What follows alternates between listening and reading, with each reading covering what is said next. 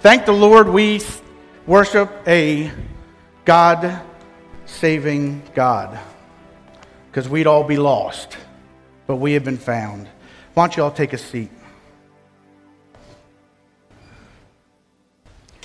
So I know you're probably thinking, Bill Brown, interesting. Where is Frank? Well, he decided to take off the one day a week he works, and that's why I am up here. As I said, the elders said the longtime starter has finished the eighth inning, and they called in the closer, and that's why I'm here. So we're going to finish up with Galatians today, and I'm just going to be really honest with you. I'm probably as charged up as I've ever been preaching. I've enjoyed reading this passage over and over and over again for 8 weeks, and it's a life-changing passage. There's just no other way to say it, and that is because we do serve a life-changing God, and let us never forget that. You know, it's the Sunday before Easter, and no better time than to focus on Jesus Christ, but we do that here all the time. So if this is your first time to Uniontown Bible Church, first of all, welcome. If you are a believer, welcome. If you are an unbeliever, welcome. I hope this message is as encouraging to you all as it has been to me, again, whether you are a believer or an unbeliever. It is just wonderful to be connected to Christ and just to see what this message is going to do. So we have been in Galatians up until this point, and we finished today with Galatians 6:11 through 18. And I thought no better way to kind of tell you where we have been is to show you a short video. And the reason I'm using this video is, one, I'm a visual guy. I like visual. Two, when somebody can teach it better than I can teach it, why not let them do that? So, Steph, if you'll run the video.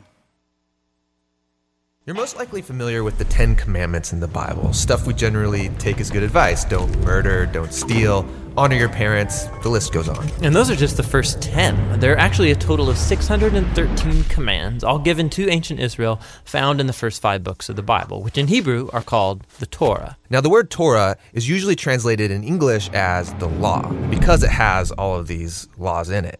And as you read through them, you wonder, am I supposed to obey some of these, all of these? I mean, what's the purpose of the law?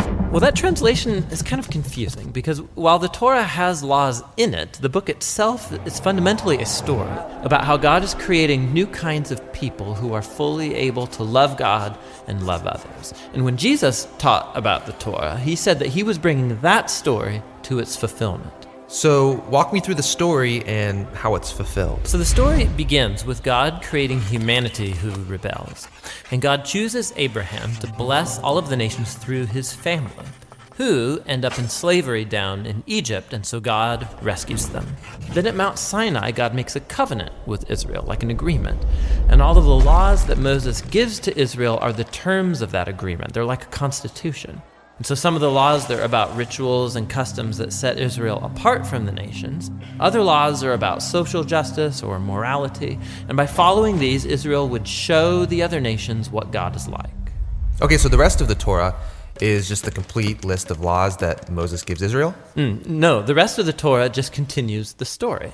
And the 613 commands are only a selection from that original constitution. And even these have been broken up and placed at strategic points within the story. Now pay attention, because you'll see a really clear pattern. Moses gives the first laws to Israel. Yeah, don't worship other gods, don't make idols. And then right after that, there's a story of Israel breaking those very laws. Yeah, they worship the golden calf. And so Moses gives some more laws, and then you get more stories of rebellion.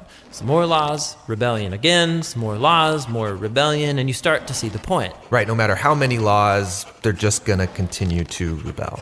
So at the conclusion of the Torah story, Moses gives this final speech to Israel as they prepare to go into their new home. And he tells them, you guys, I know that you're not going to follow all of God's laws. You've proven to me that you're incapable. And Moses says the problem is that their hearts are hard and that they're going to need new, transformed hearts if they're ever going to truly follow God's law. And he was right. I mean, the story goes on to recount Israel's total failure. They go into the land, they break all the laws. Right. Now, the next section of books in the Jewish tradition are the 15 books of the prophets, and they reflect back on the story. For example, Ezekiel, he said that if Israel was ever going to obey the law, God's Spirit would have to transform their hard hearts into soft hearts. And Jeremiah said that's when obedience to God's commands wouldn't feel like a duty, but they would be written deep in their hearts. And Isaiah, he promised a future leader, Israel's Messiah, who will lead all of the people in obedience to the law. Now, in Jewish tradition, all of these books together are called the prophets, even the historical books, because they're continuing the story told from the perspective of the prophets. Okay, so we have the law and the prophets, and they're telling one connected story about God's desire to bless the whole world through a people, Israel, who it turns out needs a new heart. Yes, and Jesus saw himself as continuing that story. So he agreed with the law and the prophets when he taught that it's out of the human heart that come the most ugly parts of human nature. It's like the default setting of our hearts is opposed to God's law. But Jesus also said that he came to solve that problem, and in his words, to fulfill the law. So what does he mean there, to fulfill the law? Well, first he said that the demand of all of the laws in the Torah could be fulfilled by what he called the great command, that we are to love God and to love others. So that seems pretty easy. I mean, we all want to love. Well, we think we want to love. But Jesus showed how love is far more demanding than we realize. So he quotes the law, do not murder. And he says, yes, not killing someone is a very loving thing to do. But then he also says that when you treat someone with disrespect or when you nurse resentment against them, you're also violating God's moral ideal because you're not treating that person with love. And so Jesus said true love ought to extend even to our own enemies. So even though this command seems very simple, Jesus showed how our hearts are not currently equipped to fulfill even this basic command of God to love others. And that's kind of a downer. But where Israel failed, Jesus brought this story to its fulfillment. As Israel's Messiah, he fully loved God and others, and he showed all of the nations what God is truly like. He did this through his acts of compassion and mercy, and ultimately by loving his enemies even unto death. And after his resurrection, he told his followers that he would send God's Spirit to transform their hearts so that they could follow him and fulfill the purpose of the law, to love God and to love their neighbor. So this fulfills the story of the law and the prophets, or in the words of the Apostle Paul, the one who loves fulfills the law. So I got to give props to the Bible Project. That's who put this together. And if anybody's doing that, the Read the Bible through a year. This is one of the videos that's attached to it. So why does this play into today? Well, this is what Paul has been talking about the entire time in Galatians. It's the idea of we are not to work our way through the law to heaven or to become a better person. It is through Christ, and that's what we're going to talk about today. The idea of that we are a new creation, we are a new life. Something we all need to grasp. Could I know at times, me personally, I can only speak for me, but I assume you all struggle with the same things. There are times where I think I am earning my way or working my way up the corporate ladder to heaven. Christ has already done that, and that's what we're going to talk about today with Paul. So, if you would, please turn to your Bibles, and we're going to look at Galatians 6:11 through 18. So let's look at the first verse. We're going to do this verse by verse, and we'll see kind of where the Lord leads us. So, see what large letters I use as I write to you with my own hand. So it was custom for Paul to have somebody else scribe the things that he was saying, the things that the Lord was speaking through him. Somebody else would write that down. We now get to a point where Paul then says, you know what? Give me the pen. I want to write it down. That's how important this is. Now, some scholars believe that the thorn that Paul talks about could be his bad eyesight, which kind of makes this even cooler that he's struggling with seeing, and he says, give me the pen. I want to write this down. It's such a big deal. Now, I have been accused. My wife will tell you. Pat Wood has said it to me a couple times. I tend to put a lot of exclamation points at the end of things that I put on Facebook. Like, this was amazing! I think that's what Paul is doing. Paul is saying, look, I've written you this letter. We've now come to the end.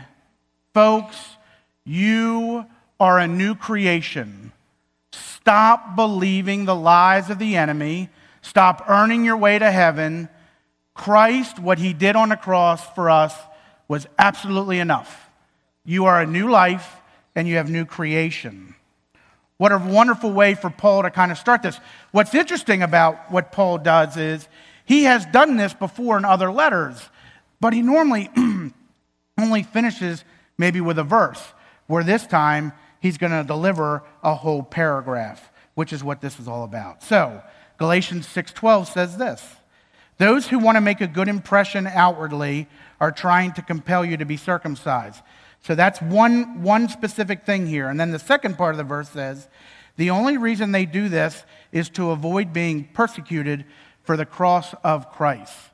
So I know I have some people that are my age or a little bit higher. Anybody here seen Leave It to Beaver? Yes? My kids right now are going, Leave It to Beaver? What is Leave It to Beaver?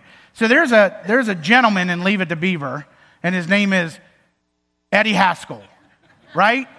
Jeff Hook just smiled. He obviously struggles with being Eddie Haskell, maybe. So Eddie Haskell was big in doing this. Hello, Mr. and Mrs. Cleaver. Everything is wonderful. And then he would turn his back and he would do something crazy or get Wally and Beaver in trouble, right?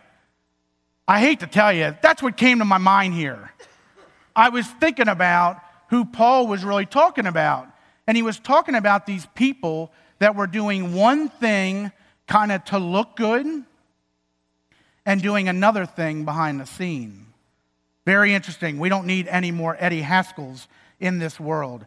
So why were the legalizers, or those that Paul was talking about, why were they doing this?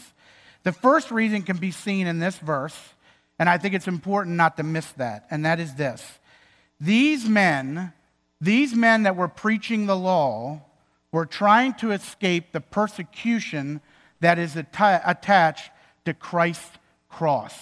Say that 5 times, by the way. To Christ's cross. 3 points here. Paul was meeting that persecution head on where they weren't. See, the cross represents three important doctrines or truths that are important to all of us that we must deal with as people, and that is 1, man is a sinner. We are low down, dirty sinners, and there's absolutely nothing we can do to wipe that sin away. 2, man's sin brings us under the curse of God.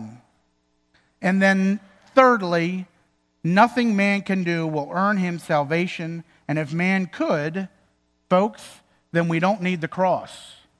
We don't need to be celebrating next Sunday, because I can do whatever I want by being a good person, for giving the right amount of money to church, for coming to church, for serving. I can work my way up to heaven. Then why we're coming next Sunday has absolutely no meaning, right? See, Jesus plus something is incorrect.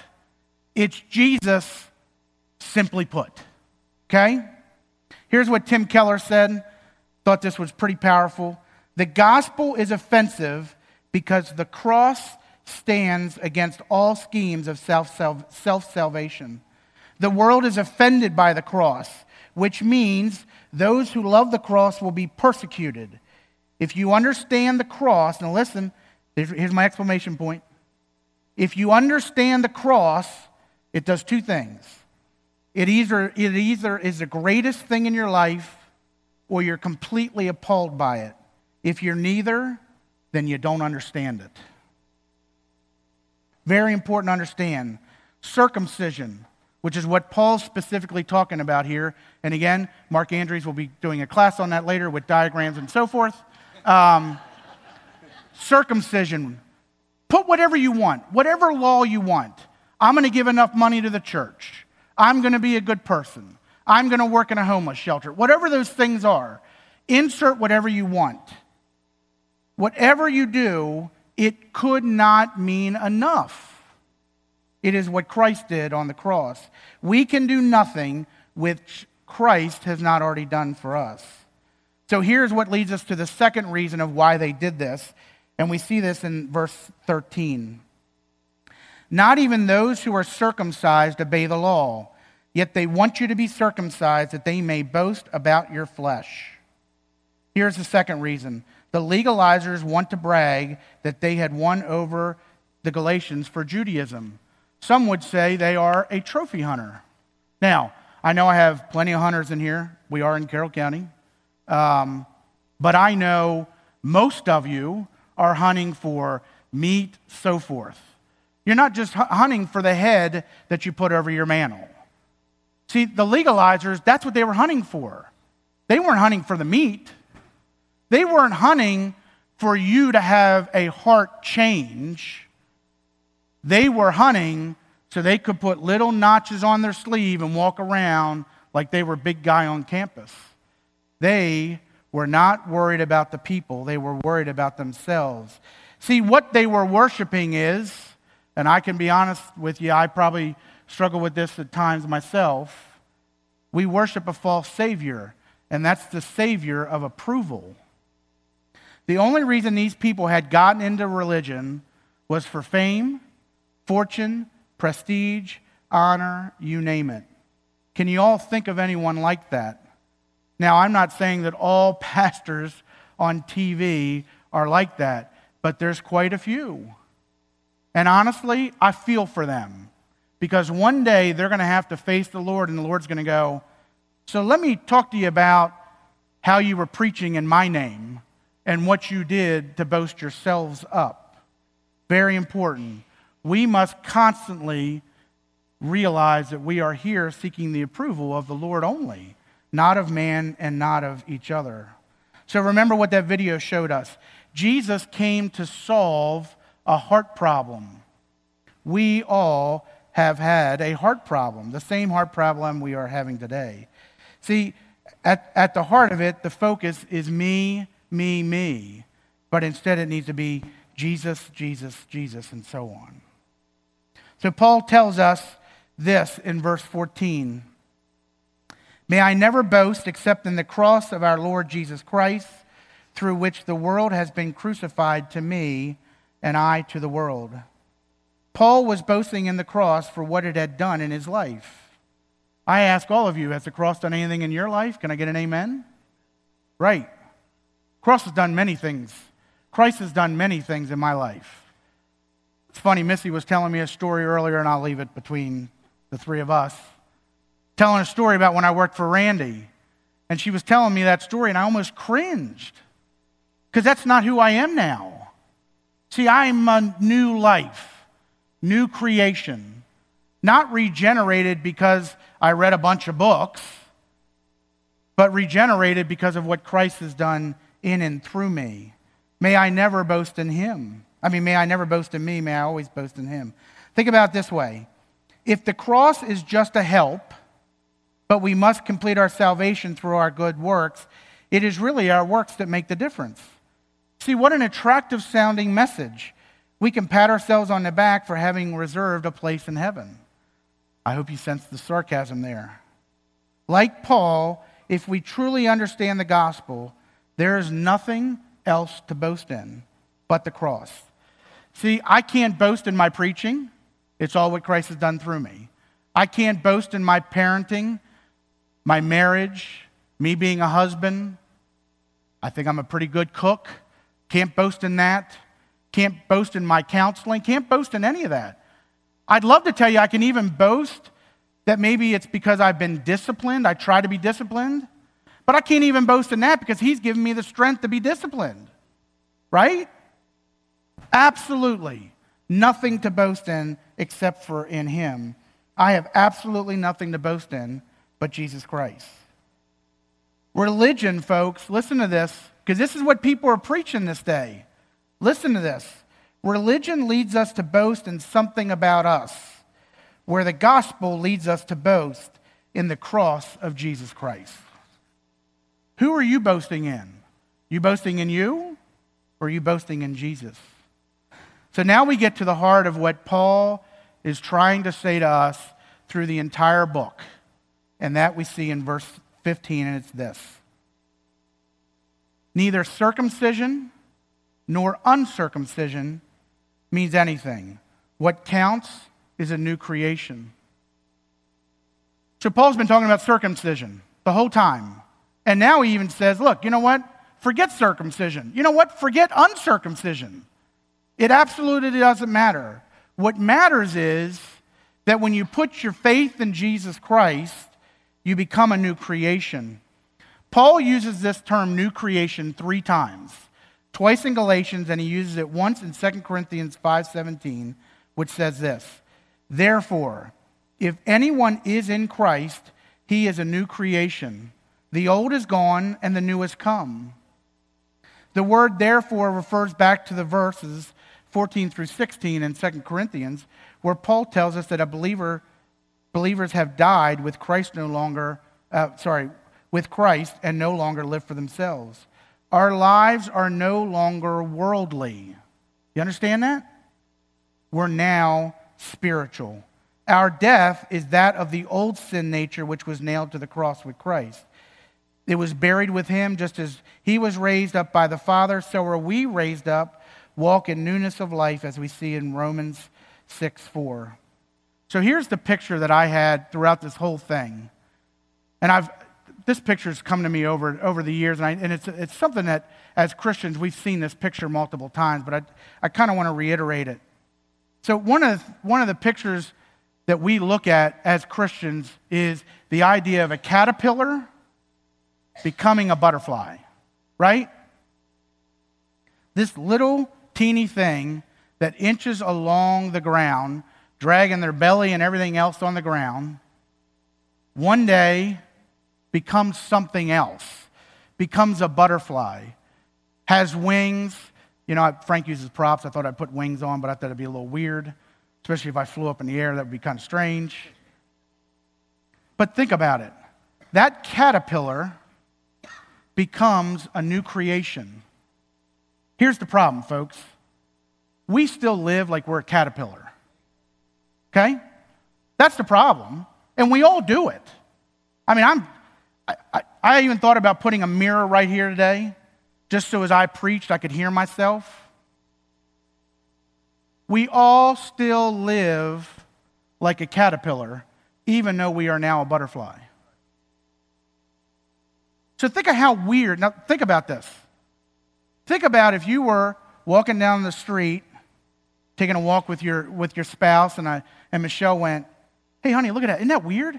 That butterfly is crawling along on the ground, not flying anymore." Folks, I'm telling you right now, that's sometimes what the world sees in us. Why are we not flying like butterflies? But at times, we still look like the caterpillar for absolutely no reason. What God is teaching us through Paul is this. As Christians, there is nothing in this world that now has power over us. As a new creation, nothing. Absolutely nothing. Paul does not say the world is dead, but he said we are dead to it. The gospel destroys its power. The world has nothing over us anymore. If there is nothing in the world, now listen, if there is nothing in the world that I can find righteousness in or salvation, if there is nothing in the world that I can boast in, then there is nothing in the world that controls me. Nothing that I have, I must have. That does not mean that we are able to hide in the corner and stay away from the world, because that's not what we're called to do. That means the world has absolutely no power over us. It's Christ's power in us. But we tend to, I watch it happen. I've done it. We get up in the morning and we're like, man, rough day ahead of me. I don't know what I'm going to do. Folks, we have the power of the Holy Spirit living inside of us. We do not know, we no longer belong to the world. We are these amazing new life people because of what Christ did. Now, nothing matters for us salvation except for Jesus, which means we must be born again and or a new creation. This comes about not by observing the law in any form, but by receiving it and stepping out upon the truth of the gospel. It's not about what we have done, but what Christ did on the cross. Insert whatever you want, folks. Circumcision, whatever. It's you and I are trying to earn our way to heaven at times. See, we give money, We serve, we do all these things, and we think we're working our way up the ladder. Personally, I think that comes from us working in the corporate world, and there's this sense of like, you've got to work your way up the ladder. I think we struggle with that. It is what Paul has been trying to say to the Galatians. Hey, you bunch of knuckleheads, stop it. You're a new creation. Forget everything else. What matters is through Christ, we all can be made new creations. Here's the problem we have. We let things other than Jesus define us. What's defining you right now? Is it your job? What is it? Because one of the things that's really important is what defines us is what Christ did on the cross for us. See, I like knowing, I'm lazy. I like knowing I don't have to work for it. God's already done it. See, the joy comes in living with the Holy Spirit inside of you and serving others, serving God, and hearing that idea of, well done, good and faithful servant. But the good and faithful servant isn't, God's not going to take a list and go, you gave X amount of money to the church, you did this, you did that. Serving the Lord is an outpouring of our love that we have for Him. It's not, we take it backwards. I'm going to serve the Lord, I'm going to do this, and He's going to love me more, right? We've heard Frank's been saying that. Holy Spirit's been speaking through Frank to say that to all of us.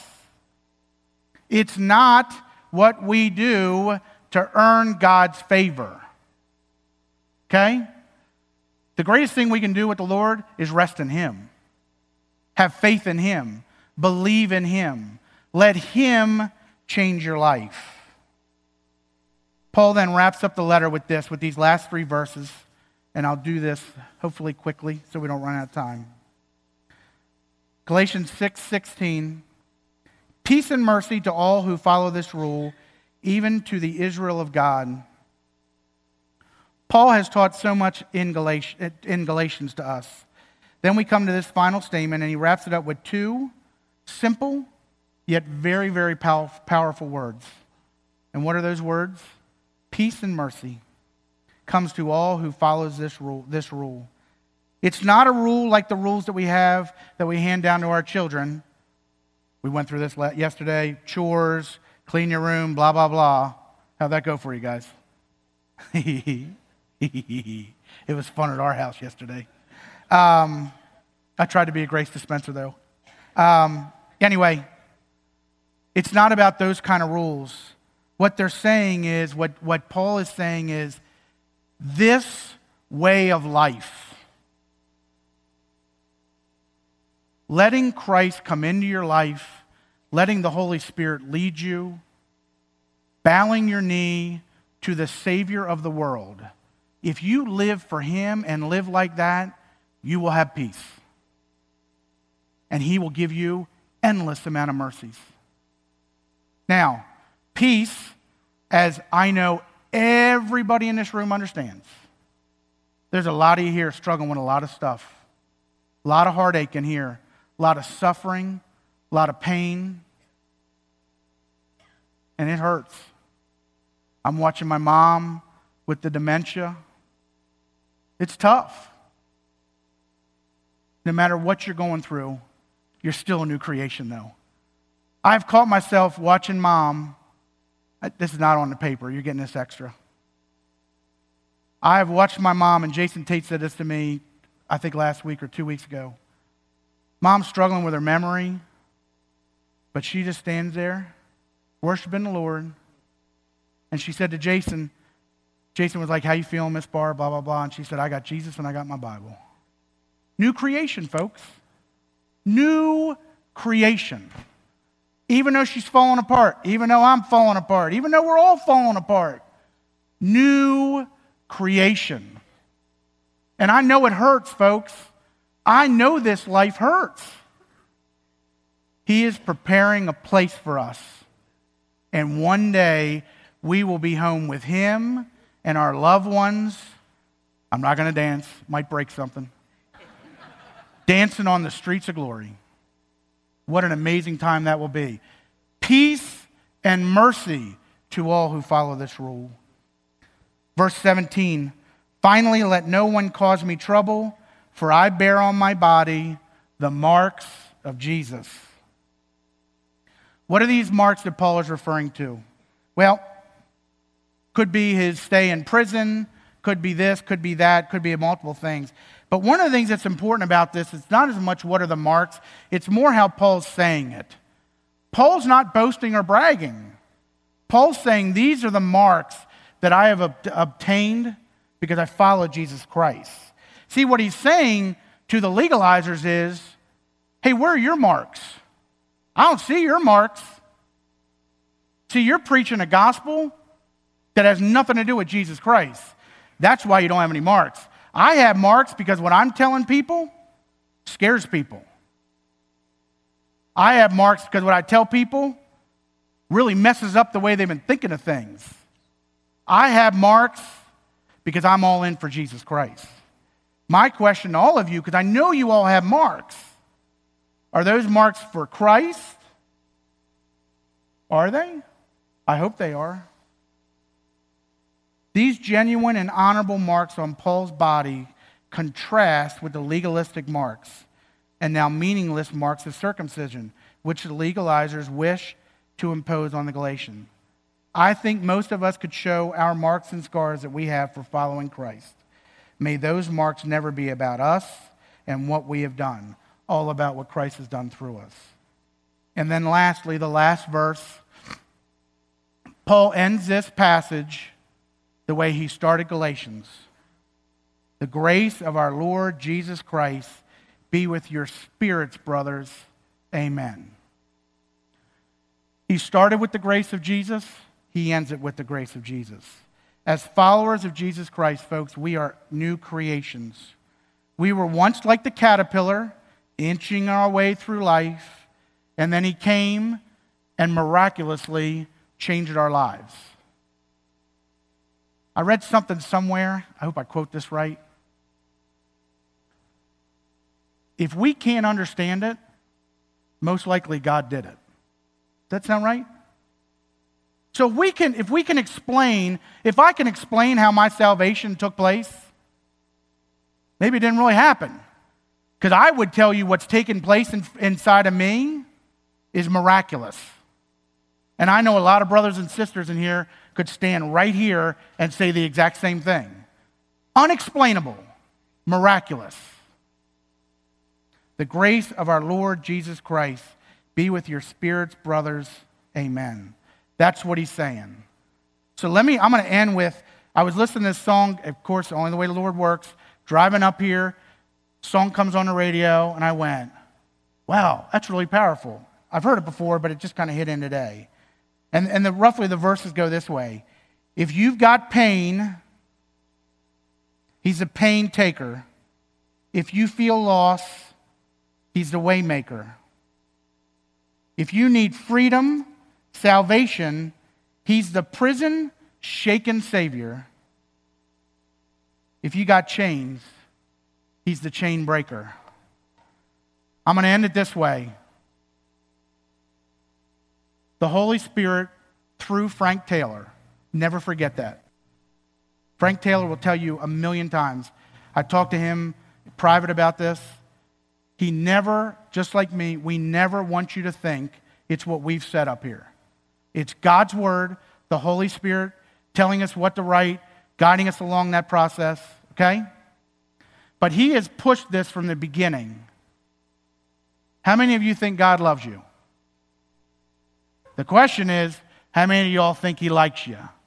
Well, folks, he likes you because if he didn't like you, you wouldn't be a new creation. You understand? The key is, as a new creation, we must constantly be connected to the Creator. Amen. Let us pray. Heavenly Father, we just thank you, Lord, for today. Whew. Father, you are such a good, good God, Lord. Father, there is absolutely nothing I have done, nothing I did, But you saved me, Father. You have made my past go away. You are in control of my present and my future. It's in your hands, Father. Father, we love you, and we thank you, Father, for calling us your children. Father, for helping us to have new life, Father. Thank you, Father, for those of us who have put our life in your hands, Father. Thank you for taking us from the caterpillar to the butterfly, Father. We love you, Lord, in your holy, precious name. Amen.